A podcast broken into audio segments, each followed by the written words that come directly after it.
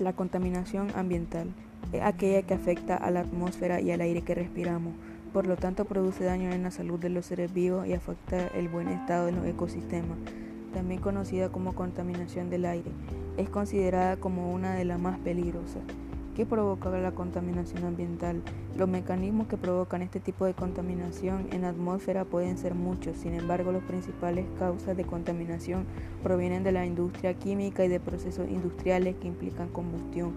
Por ejemplo, combustión de petróleo en automóviles o, calefacciones, de las emisiones de gases contaminantes resultantes de procesos productivos de alguna industria y de algunos pesticidas o productos, o productos tóxicos como ácidos detergentes, entre otros.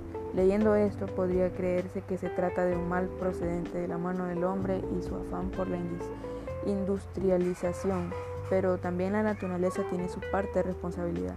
Las erupciones volcánicas por ejemplo, liberan en la atmósfera gases como el dióxido de azufre y cenizas volcánicas que también afectan negativamente la calidad del aire, siendo imposible de controlar. ¿Cuáles son los efectos de la contaminación ambiental? Los efectos de la contaminación ambiental sobre el medio ambiente son devastadores. Algunos son daño en la capa de ozono, lluvia ácida, efecto invernadero, deforestación, degradación de la biodiversidad, y propagación de enfermedades, muerte o desapariciones de especies. Además, la contaminación del aire también puede traer problemas de salud a los seres vivos, por ejemplo, dificultades respiratorias como asma o alergias. ¿Cómo podemos contribuir a mitigar el problema de la contaminación ambiental? El cuidado del medio ambiente y de la calidad del aire en concreto pasa por un compromiso compartido entre los representantes de los gobiernos de los países, las instituciones y empresas, la industria y el ciudadano que con hábitos responsables pueden ayudar a controlar las emisiones de CO2 que se generan.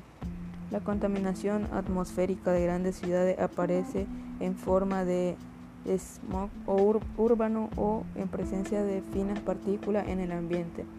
De ahí muchas administraciones hayan puesto en marcha sistemas de control de calidad del aire, desarrollando su propia escala y medidas para alertar a la población de la peligrosidad de realizar actividades al aire.